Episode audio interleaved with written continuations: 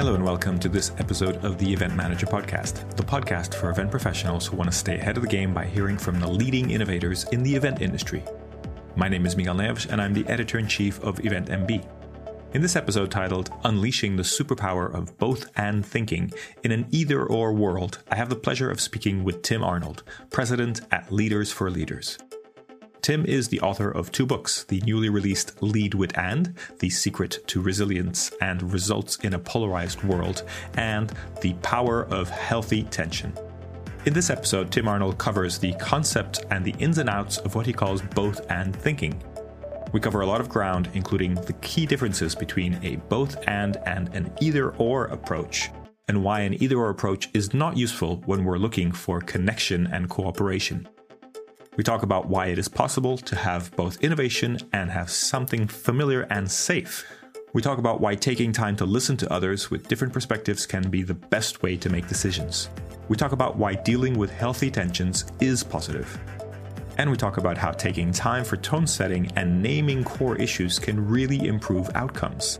We also talk about how connection is a hugely beneficial feature of events and we talk about how beyond the spectacular, events can be really impactful when they change the way we think or when we create new connections. I hope you enjoy listening to this conversation, and I invite you to check out the other episodes of the Event Manager podcast. You can find all the episodes on our website, or you can subscribe through your favorite podcast service.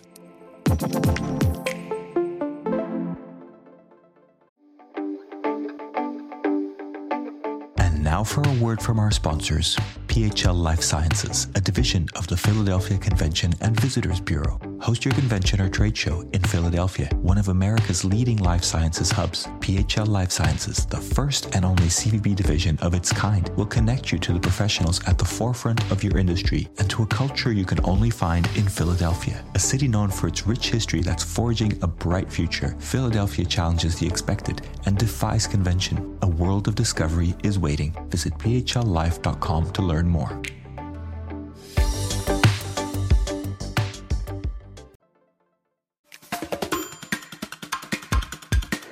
Welcome to this episode of the Event Manager Podcast. I am delighted to be joined by none other than Tim Arnold. Tim, thank you for joining us. Uh, how are you? I'm well. Thanks for having me. I'm delighted to be here. I'm looking forward to the conversation. Excellent. Well, thank you for for being part of this podcast. And um, Tim was referred to me by someone who's been on the podcast before, and when, and uh, I was really interested in, in the topic uh, that, that, we're going to discuss. So I'm really looking forward to this conversation. But Tim, could you tell us a little bit about your journey? Um, you know, how who are you, and, and how did you get to be you, if if you will? How did I get to be me? That's a it's a big question. Uh, I'll do my best to uh, to give you the Reader's Digest version. I am a uh, author, speaker. I live in uh, Ontario, Canada. Um, interestingly enough, I am uh, accountant by trade um, and uh, was in the world of of numbers and formulas, and somehow that led to a huge shift in my career. I got into uh, at a very young age leadership development. Uh, started in the more outdoor adventure side. So you know i'd partner up with a lot of your audience and take groups out to the mountains or to the rivers to have some team building um, and as the years passed that uh, got more focused on leadership development executive development um, and uh, for the last uh, i guess 10 to 15 years it's really focused on um, writing and speaking um, around uh, the complexities that leaders face and how to really tap in the power of uh, what I refer to as both and leadership or both and thinking. Okay, so it does sound like you've had quite a few different connections with the event industry. So you've run your own events, you've done team building activities, and I believe for the last few years you've you've been speaking on stages and kind of dealing with the event industry in that respect. Are there a number of ties in in that case? Yeah, so I would I would feel that uh, you know right from the early days when I was launching my team building uh, company, it was event professionals that actually were uh, my closest friends and partners. Um, I uh, was able to partner up with a lot of um, large event companies across Canada uh, that were looking for something new and interesting, and I just really got to know your industry well. And, and I have to say that um, the success of my business and businesses has really been through great partnerships with uh, folks that uh, you know would be your audience, and I have the incredible amount of respect for the challenges they face and uh, and what they're able to pull off um, event after event. So yeah, I've got a bit of an inside um, sneak peek into the world um, of uh, of the folks you serve. Sounds great. And hopefully, uh, listeners will, I'm sure they will relate to what we're going to be talking about. So that's great. But just to push on a little bit further with, with kind of the event topic, I wondered, um, you know, you've been a speaker at events, you've participated in events, you've, you've done events in, in many different ways. Are there kind of specific things that you see when you think an event really turned out great or it was it was really well put together or it really kind of reached its objectives are there any kind of particular things that you notice that kind of make events great, or in your opinion? Hmm. Uh, it's it's an it's an interesting question, and I probably am looking at it from a little bit of a different perspective because I'm rarely a participant. I'm often part of the team. But what I will say, uh, Miguel, is that I often have a lot of participants that will speak freely to me because I'm, um, you know, not the event planner. Uh, I am part of the team, and uh, when I hear feedback of, wow, that stood out, or that was really, really uh, a, a, memorable event, um, I, I, definitely feel that often there's something, you know, new and exciting, but I find more than ever, um, there's an element of connection. And the, you know, it's an interesting thing because for the last two years, connection's been harder than ever. Um, but there's there's an element of connection certainly to each other that goes beyond what I would normally get, um, you know, in my organization or in my association. Um, and there's also a, a, a, an element of connection to whatever the theme or the content is that's new, that's different. So, you know, maybe it's something that I've known at a head level, and somehow this event allowed me to take it to a heart level um, or it's allowed me to actually go from idea that's interesting to an idea that I can live out. So somehow the event uh, itself is truly a catalyst to connection that otherwise I didn't have. And when people feel like that happened, you know, carving out two days to be online or a week to travel around the world is, you know, something that they would do time and time again. It sounds like a, a great way to describe it. I, I, I, I hear what you're saying. It, it sounds like you know gathering people doesn't necessarily mean they are connected or they become connected and it's when you're able to achieve that then you really kind of do something great yeah and and and, and of course there's as i said lots of you know innovations and things that surprise people and you know amazing um, you know unexpected guests. That's all fantastic. Um, and i think that actually takes it to the next level. But that won't make the event something that you know i will be talking about to friends for the next you know days months seasons. It's that wow that event changed my thinking or that event res- resulted in relationships that now i'm leveraging in brand new ways. I think that ultimately the the event um, is the catalyst to a level of connection that just couldn't happen otherwise Yep, really like that. I think that that's a really interesting way of putting it. So let's jump into uh, the topic that you're really you you just you're just about to release a book. I think by the time we release this podcast, it'll probably be out out. Uh, could you tell us a little bit about the book and, and kind of, I guess, a little bit of the backstory, like how you how you came to write about this really interesting topic? Sure, uh, I'd be I'd be pleased to. The book's called Lead with And um, and it is uh, helping professionals like yourselves tap into the superpower of both and thinking, both and leadership, and uh, what I refer to as a predominantly either or world. Um, and, you know, it's interesting. Um, I, I probably don't need to convince you that our world is, you know, becoming more and more polarized, you know, and there's lots of reasons for that. There's, you know the fact that we can choose our news sources the fact that we can like things on social media and then we see more of those things. People like to pick sides and what that's resulting in is even a more um, pronounced and extreme either or approach which means that you assume that if you face a challenge there's a right and a wrong answer. There's a good and a bad approach. You just got to choose the right answer and you're done um, and what's interesting is that's not a bad thing. I mean, in the world that your audience lives in as a, a meeting professional, you're solving problems every day, hundreds of them often. And a lot of them are they take that either or approach. You know, it's right or it's wrong. This is the, the right answer. This is the right decision. That's great. What's interesting though is that throughout the day, throughout the week, throughout a project, some of the challenges we face, we recognize this is not a situation of right and wrong. It's a situation of right and right. This is this is a both and. And if I take that either or approach, I'm actually going to certainly be frustrated. I'm going to limit my opportunity and my options. And I'm really, you know, I I, I often see professionals that either um, you know, just start to feel like the world's against them because they just can't move things forward. Often it's because I'm stuck in this either or approach. So, what I um, help folks is to recognize scenario situations, challenges that they face within their profession that are situations of both and, and then to start to navigate that tension in a really healthy way. That sounds fascinating. Sounds like a big topic that you, almost anybody can apply.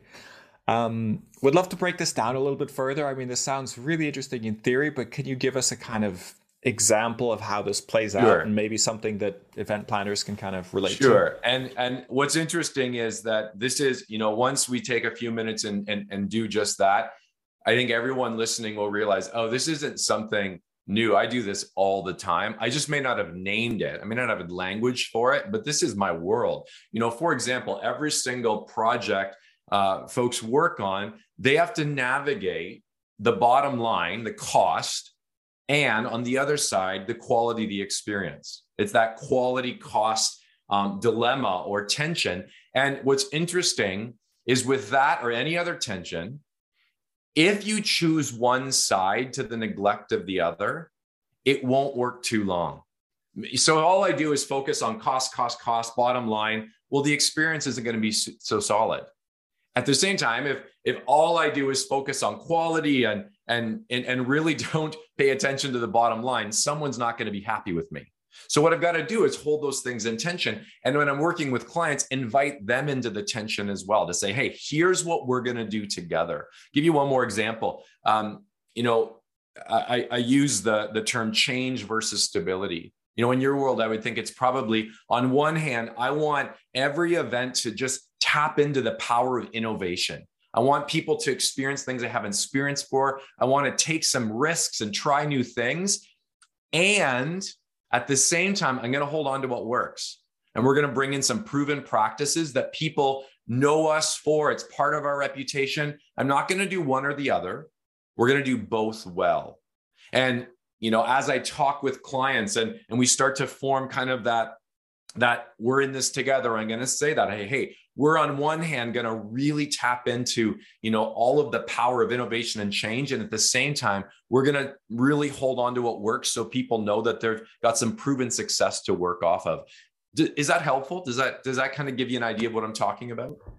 It does. It does. I think that's really interesting that idea of, of uh, but are we talking about a a balanced approach or are we talking about you know something that takes double the resources and and how do hmm. we kind of how do we you know get double the resources or, or kind of have double the attention if we're trying to do both right yeah, so it, I, I'm I'm a little cautious over the word balance because balance assumes it goes back to my accounting days. It assumes that there's a formula, and if you just kind of plug in the right number, and generally what it means is that we compromise on each side. You know, we're gonna have a little bit of consistency, we're gonna have a little bit of of change, and what I would say is you got to look at it totally different. We want the full value of each side. So rather than balance, I might use the word dynamic balance, meaning that it will depend on every decision we make. But what I'm going to do is be mindful of that tension so that every decision manages it in a healthy way. So sometimes I'm going to lean far on one side, maybe the cost side. Sometimes I'm going to make decisions more on the quality. But every call I make, I am going to be mindful of how is this going to help dynamically balance this cost quality tension or this change stability tension. And I'd love to be that author, that thought leader that could give you the formula. Here's how you solve cost versus quality or change versus stability. I could do that. Just don't trust me for very long. It doesn't exist. You're always, and, and I mean, the folks that are thriving in your profession, they know this. They're like, yeah, every client I work with, I'm having to help them navigate those tensions. And when we navigate it well, when we find that dynamic balance, the events flow. You know, they work well, even relationally, we work well together. But when it feels like it's a pendulum where we have to swing to one side or swing to the other, everything's off. And you know, the real the leaders that can just rise to another level in their profession know certainly as I said earlier, what are problems that I can just solve and solve them effectively and efficiently because it's right and wrong. Just pick the right answer and move on. But what are some of these tensions that instead of trying to just pick a side and be done, I'm going to think higher than that and say, no, I'm going to manage this well throughout this project. In this relationship, I'm going to invite the client in to say, hey, together, we're going to really find healthy tension between cost and quality or between you know change and stability in my team you know one that I, I find especially for folks that are leading teams i bet everyone listening has high expectations on themselves on their team what does it look like to hold on to those high expectations and have just as high levels of grace and understanding? So all of a sudden, folks are willing to take risks and they actually realize that they're more than their job description and they want to give it everything they have. I mean, those are the kind of teams that attract and retain the best professionals. So it's more than just a simple formula for balance. And it's not really compromising and meeting in the middle. It's doing both fully over time. And in terms of kind of the resources, I guess the energy, the time that you need to to be able to do both things over time, how do you how do you get there? Like, do you need mm-hmm. training? Like, how do you how are you able to kind of get people to to be able to not compromise, as you say? Yeah. So, so what's interesting? I'll give you an example. So, in my small company, um, you know, I, I, I say to any organization, there's lots of tensions you're managing. There's lots of these conflicting values, um, just know and name the one or two that are na- that are kind of make it or break it for you or your team. Meaning that, oh my gosh, we wrestle with that all the time. Once you name it, it's like, oh, okay, I, I see it now. Well, for us in our little company, change and stability would be kind of the number one meaning that we have to you know constantly keep our content our talks our workshops fresh and new and try new things and we've got to be known for something proven in the industry. And, and we've got things that we know work that we're not willing to let go of. Well, here's the thing if we're going to continue in the next year, five years, 10 years to lead the industry, we've got to manage that tension well. Constantly looking at, okay, for the next product launch for the next season what are we going to do to you know keep innovating but hold on to what works and what people know us for i just happen to really lean towards change in fact, if it was up to me, I would probably reinvent our company every six months. There'd be a new website, a new product, and I'd feel great about it because I just love that's my bias. So I don't want to change who I am. That bias towards change, it actually really serves me and the organization well. But I have massive blind spots, which means I need to look for people who I know see the exact same situation but they'd be seeing on why we have to hold on to what works and why maybe change isn't good right now. And rather than, you know, look for folks who are going to affirm my point of view and say, oh my gosh, Tim, yeah, let's get that change up going. Let's do this right away. I'm going to seek out that person on the team to say, hey, I feel like we need to launch this new idea next month. What do you think? You know, help me see what you see because we are going to make a decision but you're going to help me see the full picture so we make an informed decision. And what happens, and this has happened to me so many times, I have been so excited about a new idea. And, you know, after one conversation with a teammate, and if you don't have a team, a colleague, someone in the industry that you know probably sees things from the other side, one quick conversation, and I'll be like, wow, it is not the time for that right now. Doesn't mean it's a bad idea, and it doesn't mean I won't do it. Now's not the time. You know, I've also um, so so it's a matter of really going beyond just your how you're wired, your biases, and seeking out that opposite so you make informed decisions that manage the tension well. Are you ready to celebrate your successes in the world of meetings and events? The Skift Meetings Awards are back for 2024, recognizing the most innovative business events companies across 15 categories, and we want you to be a part of it. Winners will feature on Skift Meetings, sending a clear signal to events professionals around the world that these are partners they can rely on. The final deadline for submissions is June 11th. We encourage you to start your submission today to secure the best entry rates. For more information and to start your submission, head to live.skift.com. really fascinating. I, I, wanted to maybe use an example that um, I think a lot of event professionals can relate to. Anybody sure. that's worked with associations or nonprofits, you know, nonprofit boards, association boards, association chapters, you know you meet uh, you you want to change everything and you sort of go around this kind of like reinventing the wheel circle where every you know annual retreat or whatever it is you come in and you're like we need to redefine what this means and we need to you know kind of change how how people perceive the association. And i feel like every year you do kind of the same thing and, and the people around the table might change a little bit so sometimes there's a sort of institutional memory that's lost but mm-hmm. still often the same people meet and sort of have the same conversations again and again. And i think that's sort of one of the examples that you were you were kind of alluding mm-hmm. to. Um, how does this help prevent that or, or kind of improve on that situation? Yeah.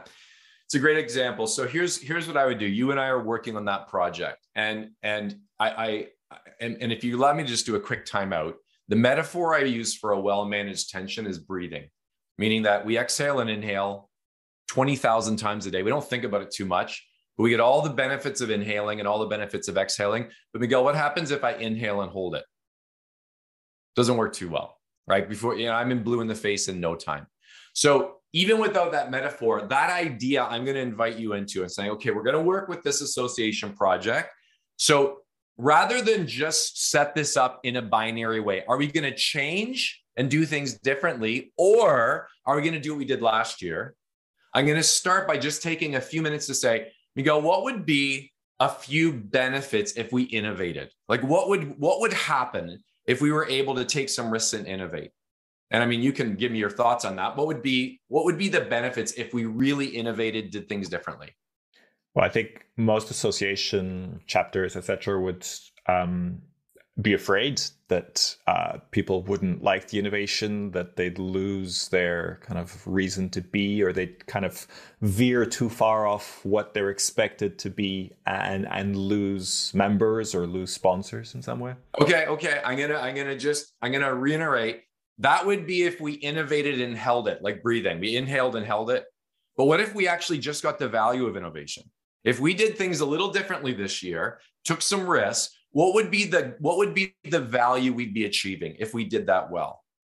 If you did it well then i think people see it as innovation. They see it as fresh. They see it as a, a new way of doing things. And i think a lot of people are looking for that. So that would definitely okay. be a positive sign. Okay. And as you said if we did that though to the neglect of what works people worry people think that we've taken risks that have people go in the wrong direction. So we know. So what I've just done there is that here's the value we're going to go for. Here's the fear if we overdo it. Now look, let's look at the opposite. What what would be the value of holding on to what works? I mean, it sounds pretty obvious, but what what would be in your with the association? What would be the value we'd achieve if we really hold on to what's worked in the past?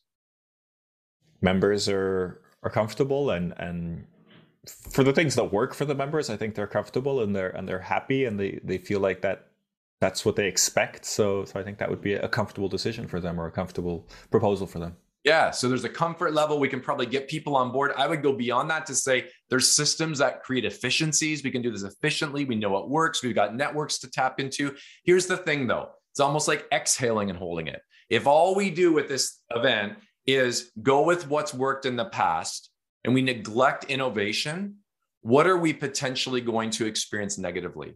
If we only focus on what's worked in the past, neglecting innovation, what are the downsides that we might experience?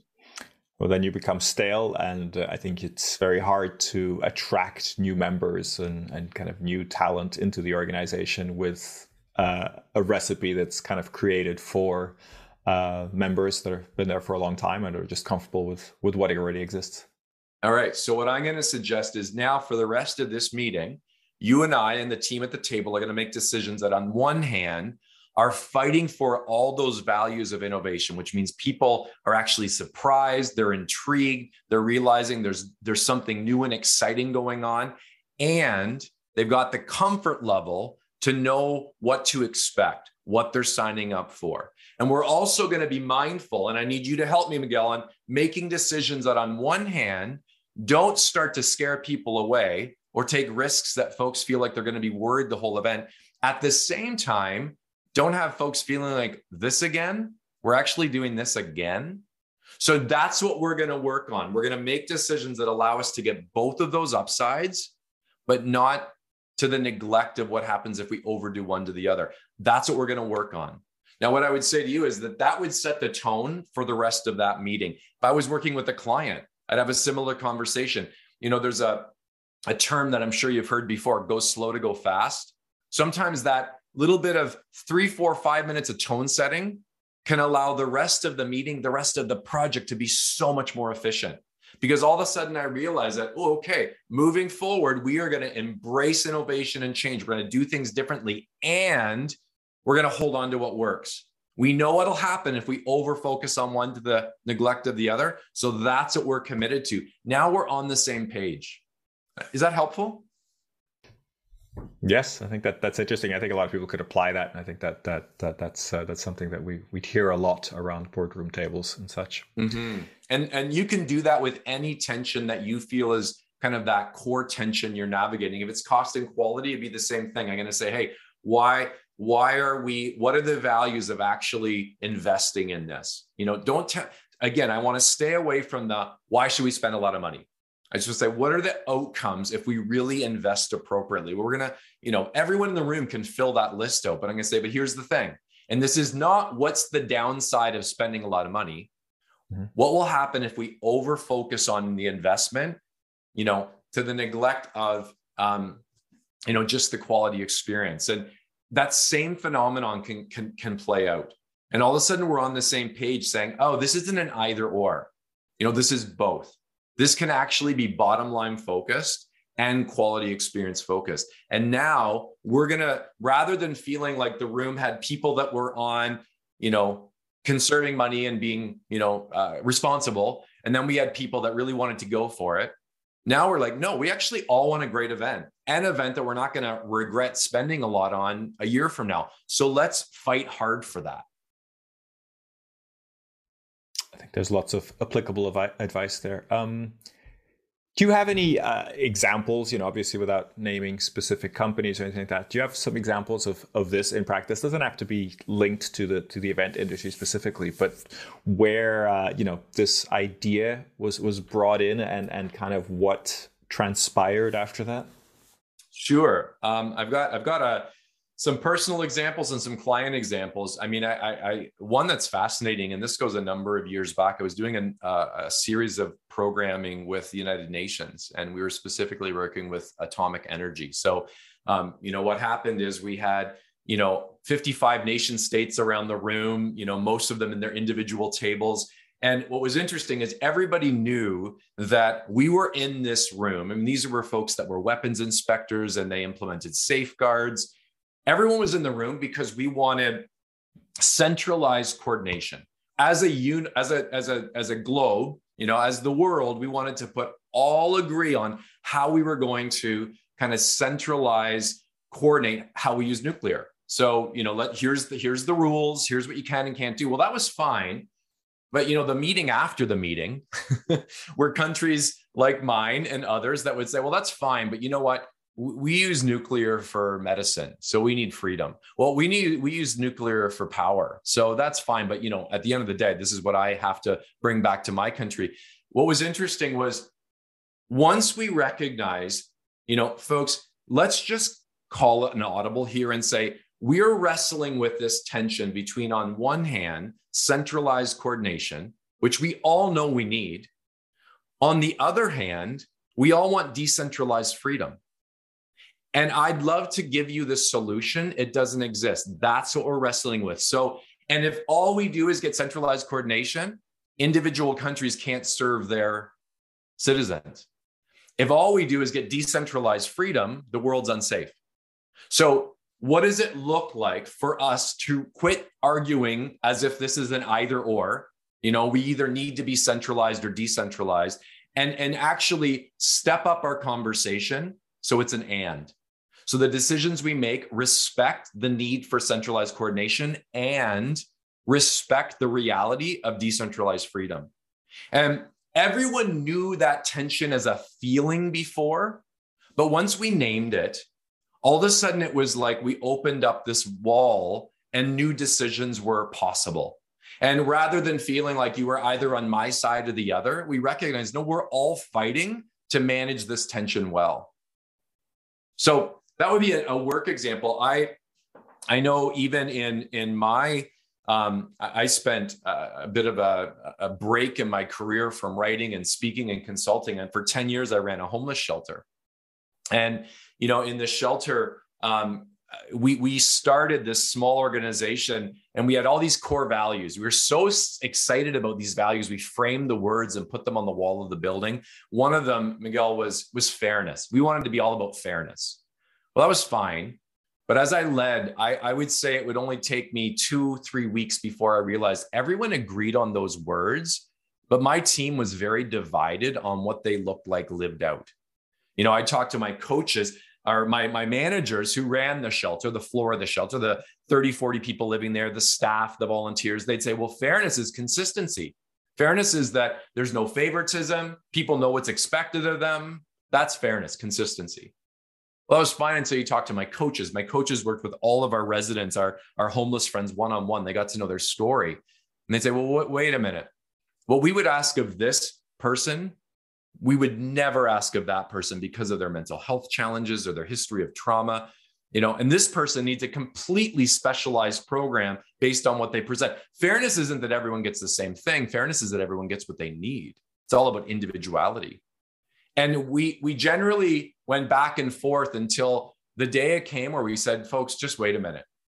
What if fairness isn't either consistency or individuality?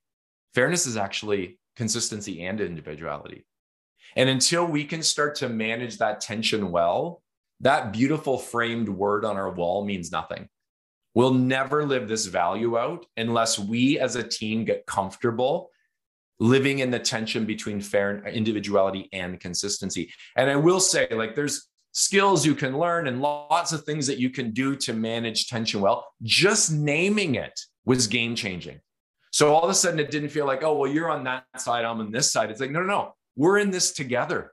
And this is the business we're in. If we're going to serve people well, we've we're going to be dealing with this tension every single day. It changed everything that's a great example. I really really like that. I think you um, could definitely kind of uh, learn a lot, take a lot from that. Um, I love what you're saying about naming it. I think it's it's really interesting to kind of identify that there's you know one extreme and another extreme, and just kind of naming it that the ideal solution is probably not either of these extremes, right? It's kind of acknowledging that and then kind of leaning into this to this tension how do you kind of get people comfortable with this tension? Because that's I, I, imagine that's quite challenging to kind of get people to lean into this tension. And and mm-hmm. of course naming it i think is part of the solution. But are there other kind of frameworks or kind of central ideas to kind of dealing with it or working through it? Yeah i mean what's interesting and i've done quite a bit of research on this around the world and the vast majority of individuals and i'm going to use numbers like 95% and above assume tension is a bad thing so I've used the word tension in various other, you know, in, in other languages, tension, bad. And if I if I sense tension, I do one of two things. I ignore it, I just pretend it's not there, or I avoid it. You know, and, and as you're saying, what we're trying to do is invite people to do the opposite, to embrace it. So, first of all, there has to be a paradigm shift that there are things, there, there are certain tensions that are healthy and you know and, and i mean this gets into any kind of tension in our lives. If we don't you know expose our muscles to tension they atrophy. If you're in a relationship that's tensionless it's a surface relationship. There's no real relationship there. You know tension can be a good thing. So what the first step is identifying a tension that you're already managing, you just haven't named. So, as I said, once even we named in the shelter individuality and consistency, there was a bit of a, oh, yeah. Oh, gosh, yeah, we've been feeling that forever. So, and, and just saying, folks, this is the good stuff. When we manage this well, we actually live out our vision and values. So just we need to recognize it's a different type of tension. The same with the United Nations, consistent or uh, individual or uh, freedom, uh, decentralized freedom and centralized coordination. You've been feeling it for years. It's not going away. So then the courage is, unless we can live in that tension, all we're going to do is pick sides and be divided. And as you said, live in the extremes. So even though I'm fighting for my side, I don't even get what I want long term. It's like inhaling and saying, I'm going to inhale today. Well, that doesn't work too long. So you have to recognize that no, this this this will not work well. And then there's there's some some tips on how do you then once you've named it, you know, the next piece, and I think this is this is really really important. Most of us will lean in any tension. You're going to lean towards one side over the other. So as I said, in my team, I know that attention that we manage is change and stability. I just really lean towards change. I know that, you know, in our shelter, consistency, individuality was attention. Almost all my coaches lean towards individuality, and almost all my managers lean towards consistency. When you're talking about having people manage tensions, you're not asking them to give up their biases. Yeah, it's like, hey, Tim, be the change person in your team. That's that's your kind of edge. That's what you bring. Just know that you you don't need to exchange your point of view for the opposite, but you can expand it. And that's that's that's a really significant paradigm shift. Like right now, when you look at even some of the polarization in our politics um, and in our world, people assume that well, I I, I can't support anything on that side because I have to exchange that for my views and my values. And it's like, well, what if you didn't? What if you could actually expand your point? Hold on to your values, but realize it's limited. You can go beyond that. And once you can start to show folks, they don't have to give up their biases, they don't have to give up their point of view, but they can actually expand it. You know, talking to a client who's only focused on the bottom line to say, hey, I'm going to work with you to make sure we get the values of being responsibly financially. We are going to do this with a budget that you feel proud of. And I believe we can do that and also take some risks and invest in some things that will absolutely blow away your delegates. I think we can do both. You know, I feel that in this um, event, association event, there are some things that we will absolutely hold on to. We will not let go of because at the end of the day, you're known for this. It's proven we know it works. People are comfortable with it. And I think we can do that at the same time. We're going to take some risks that actually make the association realize this, this is a moving, growing, evolving, innovative place to be. We're going to do both of those things. You're not giving up one side for the other, you're expanding to include both. I like it. I, I, wanted to kind of also touch on, you know, you mentioned the United Nations um, example, and I think that's a brilliant example. Um, I know that different cultures, different ways of kind of connecting, different languages affect the way we interpret these things. And I wonder if you could give us any insight into, you know, if you're dealing with people from different cultures, different languages, should you approach this in a different way? Because I believe that, you know, some cultures will deal with naming tensions and identifying them and then kind of going you know straight to the point let's let's talk let's be honest let's see the real issue is that you know this is one extreme this is the other extreme while some cultures may not enjoy that right? That may become a barrier if you're kind of like whoa this is a bit too kind of confrontational. Um, do you have any advice on how to deal with that? Yeah so you're you're right. And you know it's not just cultures around the world it's organizational cultures and client cultures that would be some would say and, and what i would say first of all is some are really deeply biased towards either or just pick the right answer things are right or wrong whereas certain cultures and you know i've worked around the world in countries where this both and approach is much more of a default so it's not even a it's not a paradigm shift. It's more of where I start. The stretch for them is more of that just make a call. Things can be right and wrong. So I think you're wise to say, okay, what culture am I going into? What's interesting as well, Miguel, is for every tension that you have, there will be cultural biases towards one side or the other. So, you know, I, I go back to some of the UN work, you know, one one tension that's an interesting one around communicating and I would say leading is I've got to be truthful, which means I got to be clear, candid, get to the point, and I've got to be tactful, which means I got to be diplomatic and relational. Well, I have to do both, but most people lean towards one side over the other. They have a bias towards truth or they have a bias towards diplomacy or tact. Countries will lean towards one side over the other. So you will know that there's certain tables, certain nation states that it is what it is, call a spade a spade, you know, and there's others that are much more, you know, they'll nod their heads and you think they're on your side, but they're they're actually just being tactful at that time.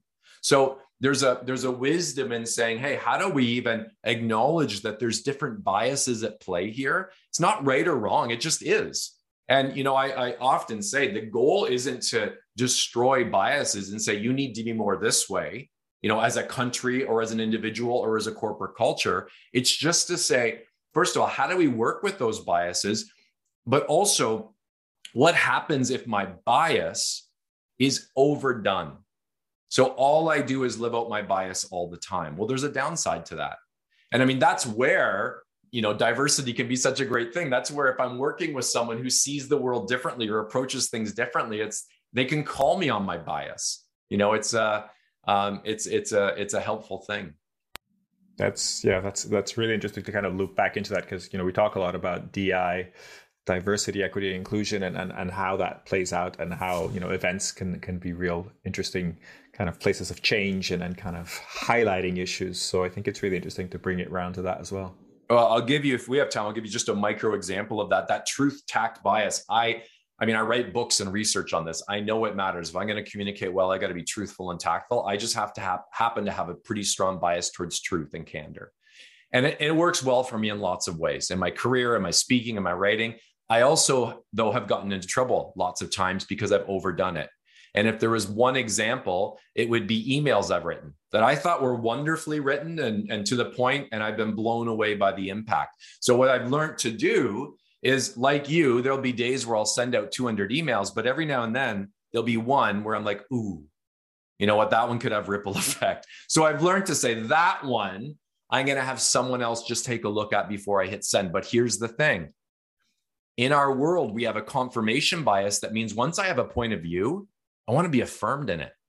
You know, that, that's why we like certain things and and and and and lean towards certain news sources. I want to be affirmed in my biases. So what I do is I go to, you know, uh, my colleague, um, Belinda, who has the same bias as me, and I say, hey, B, can you read this email? And, and she reads it. And what do you think she says? Tim, it's great. So, so to the point. You know, and I hit send and we're both blown away by how it was interpreted. I don't need to talk to Belinda. I need to actually talk to my colleague Claudia, who has a strong bias towards tactfulness. And I mean, this happens often. I'll say, Claudia, I've read this a few times. I think I'm, I think I'm good, but what do you see here? And she'll say, Tim, do not send that email. and she'll say, here's what you're saying. And I'm like, I'm not saying that at all. She says, oh no, you are. And she allows me to see what I just cannot see on my own. So what happens is once we recognize these biases, rather than do what most of the world does, which is seek out people who share your point of view and be affirmed in it, you actually want to seek out the opposite to say, help me. Again, I'm not giving up my bias, but I want to make sure I've checked my blind spots. And that that's where biases can really start to work for us. And that power of diversity, we can tap into it. Really interesting. And thank you for sharing that. I think that's a that's a really, really interesting approach and then kind of way of looking at it. Um, I just wanted to ask a question. Is this just for leaders or can anybody apply this type of thinking? It's it's it's life. And I mean, this is um, you know, I, I I would say that when I leave this nine by nine studio I'm in right now, I enter my kitchen and immediately my partner Becky and I are managing the tension between as parents, should we be flexible or should we be kind of consistent. and my uh, my approach would be kind of um, clear, consistent, rule oriented. I'm married to a wonderful person who would be really about individual, flexible, and we're navigating that constantly. And you know what? When we navigate it well, I feel that we parent well. But if we choose sides, when I get my way and it's all about rules and consistency, no one wins long term. You know, and, and at the end of the day, if all we are is flexible all day long, the kids aren't served well. So we're navigating it constantly. What what what what we find is, I mean, we we live in a world that loves to have easy solutions and seven steps and five habits and and and and just if you do these things, everything works. Well, you and I both know the world's a lot more complex than that. And the reality is we're navigating situations that aren't always right and wrong, but they're right and right. And the more that we can be people, parents, friends, neighbors, coworkers that can, again, hold on to right and wrong when there is one, but to also acknowledge that there's other situations where it's just not that simple. And you know what? We can be comfortable with the and. We can actually live in a space where we do both. Well, that just takes life to the next level. And we actually feel like we're less stuck in our relationships, stuck in our politics, stuck in our parenting. So it's not just leadership. That's a great way to conclude this conversation. Love the practical example as a parent of two small children. I'm totally in agreement with you, and I think, uh, yeah, I definitely have a, a kind of lean towards uh, the the discipline and kind of organizing everything. But that doesn't always work, right? You need the flexibility, and uh, it's not that different in professional life. It's it's it's so true. It's so true. It's humbling, but it's also encouraging to recognize this isn't going away, and this tension can actually be an advantage if I'm willing to, you know, live in that space, as I say in the book, lead with and. You know, I feel like I can show up well. Great advice, uh, Tim. Thank you so much for uh, having this conversation with me. I think it's been really interesting. Uh, where can people find you? Where can they find the book? Absolutely. first of all, thank you. It's just been I I have uh, a, a, special connection with your audience because uh, we partnered and worked together for decades, and uh, I, I, the complexity of their work is uh, is is not for everyone. So um, I really hope this is helpful. Um, the book's called Lead with And. You can get it on Amazon and generally where books are sold. Um, you know, Tim Arnold uh, as a speaker, you can find me um, if you just go to lead with leadwithand.com, you'll get lots of information on me as well. And uh, yeah, I'd love to help anyone uh, take the conversation further. Excellent. We'll make sure to put that in the show notes. And the final question I have for you, something we ask all our guests, is can you recommend someone who should be a guest on the Event Manager podcast? Oh, that's a great question. Uh, a guest for your podcast. You know, I was at an event a decade ago with a author thought leader by the name of Donald Miller, um, who started uh, Story Brand, has a book called Building a Story Brand, um, and uh, I it was one of those events where I'm like, I gotta I gotta hang out with this person. You know, I'm up next, but uh, you know, we gotta have lunch. Turned out to be a, a friendship, a partnership. I've worked with Story Brand for years, but Story Brand and Donald Miller's work had me realize that I am making what I do way too complex.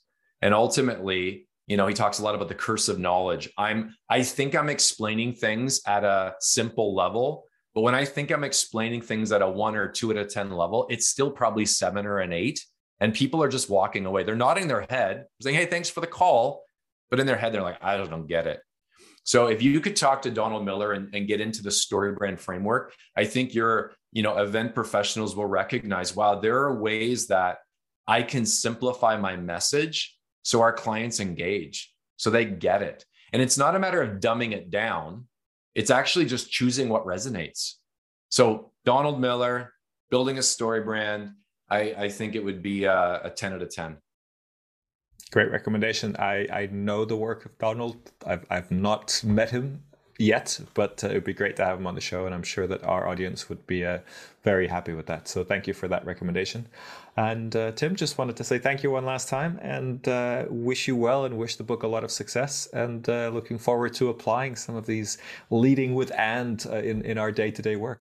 Oh, thank you. It's been a pleasure. And yeah, all the best to you and to your audience. Thanks. Thank you for listening to this edition of the Event Manager Podcast. Please subscribe and rate the podcast wherever you get your podcasts. For the latest news and the best articles on technology and innovation in the event industry, head over to eventmb.com.